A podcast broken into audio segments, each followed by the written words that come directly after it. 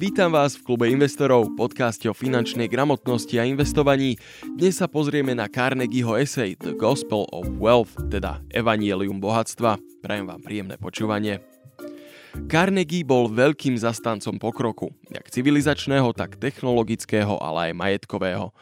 Vtedy tú súčasnú situáciu vtedy porovnáva s minulosťou, kedy podľa neho neboli až také obrovské rozdiely medzi tými najbohatšími a najchudobnejšími ľuďmi, respektíve tie rozdiely neboli také závratné.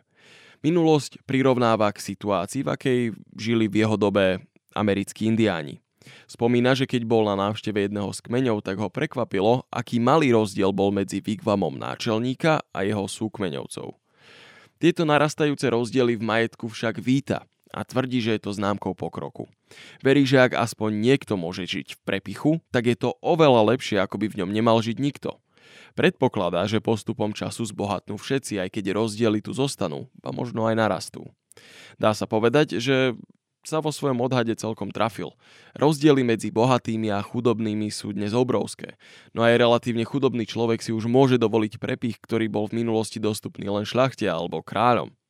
Faktom však zostáva aj to, že čím väčšie sú rozdiely medzi najchudobnejšou a najbohatšou vrstvou obyvateľstva, tým viac sa stáva spoločnosť nestabilnejšia. Jeho pohľady sú veľmi podobné teórii, ktorú o takmer 100 rokov neskôr razil prezident USA Ronald Reagan, tzv. trickle-down economics. Tá predpokladá, že keď sa vytvoria dobré podmienky pre bohatých, teda zamestnávateľov, predstavte si pod tým najmä nízke dane, tak sa to pozitívne odrazí aj na životnej úrovni ich zamestnancov, pretože budú mať viac pracovných príležitostí a vyššie platy. Ekonómovia sa dodnes sporia o tom, či to funguje alebo nie, respektíve do akej miery to treba regulovať alebo nie. Nová doba však so sebou prináša aj nové problémy. Zamestnávateľ, ako bol Carnegie, sa len málo kedy stretával so svojimi zamestnancami a preto veril, že medzi nimi narastá nedôvera a teda aj potenciál na konflikt. A toto vnímal ako celkom veľký problém. Konkurencia funguje tak medzi veľkými priemyselníkmi, ako bol Carnegie, ako aj medzi zamestnancami a je motorom pokroku a rastu a preto ju aj veľmi podporoval. Rozdiely v bohatstve nepovažoval za niečo zlé, ale naopak veril, že koncentrácia peňazí je pre spoločnosť dobrá a prirodzená. Odôvodňuje to tým, že najviac peňazí budú mať tí najkompetentnejší z nás. A ich úlohou, ba dokonca povinnosťou, je nazhromaždiť čo najväčšie množstvo bohatstva. Nie však preto, aby si ho dali do trezora a potom sa kochali počtom nul na svojom účte. Nie. Andrew bol toho názoru, že títo najlepší z najlepších musia svoje peniaze použiť na dobročinné účely. Essay Gospel of Wealth nie je návodom na to, ako sa stať bohatým. Evangelium bohatstva je návodom pre bohatých, ako použiť svoje peniaze pre dobro ľudstva. Carnegie veril, že iba zanechať po sebe peniaze nestačí.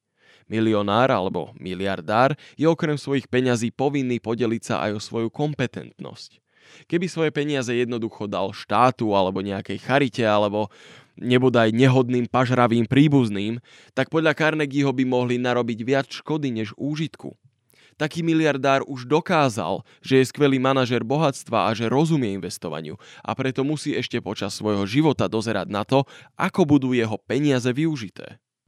Niekoľkokrát v knižke zopakuje, že chudobný človek, ktorý len tak dostane peniaze, ich pravdepodobne zneužije na zbytočný luxus, ktorý si nemôže dovoliť, vôbec mu nepomôže a doslova tie peniaze preje a prepie.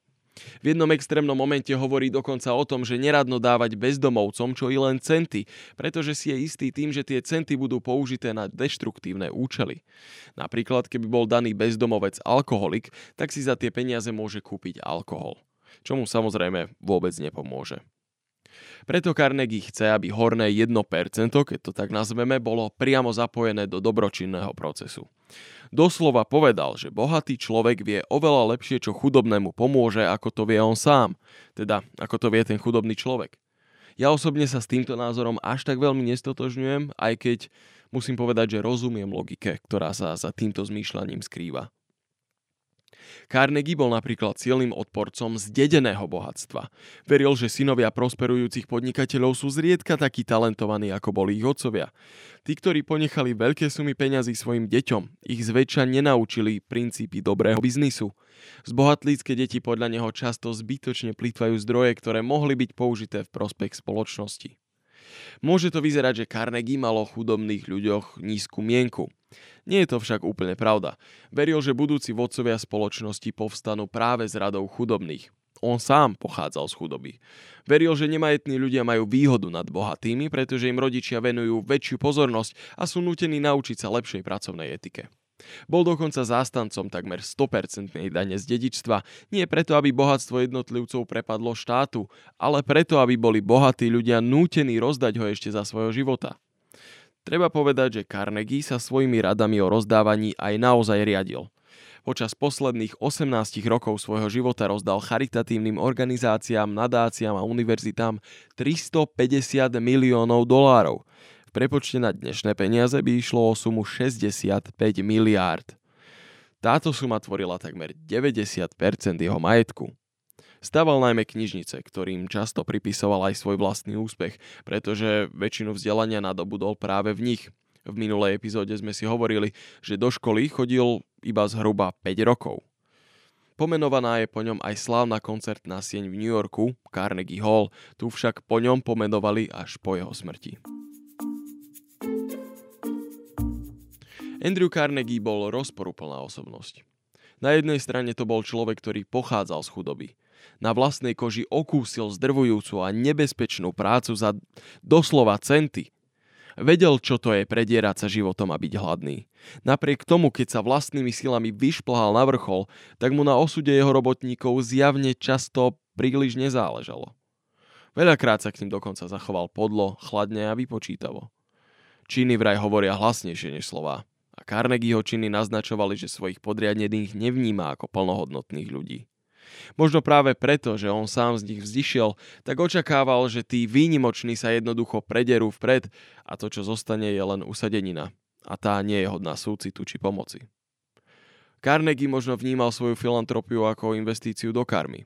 Možno veril, že keď ľuďom daruje dostatočne veľa ciest, ktoré vedú k úspechu a vzdelaniu, tak tými cestami eventuálne prejde viac osudov, ako musel pre ich výstavbu sám zničiť.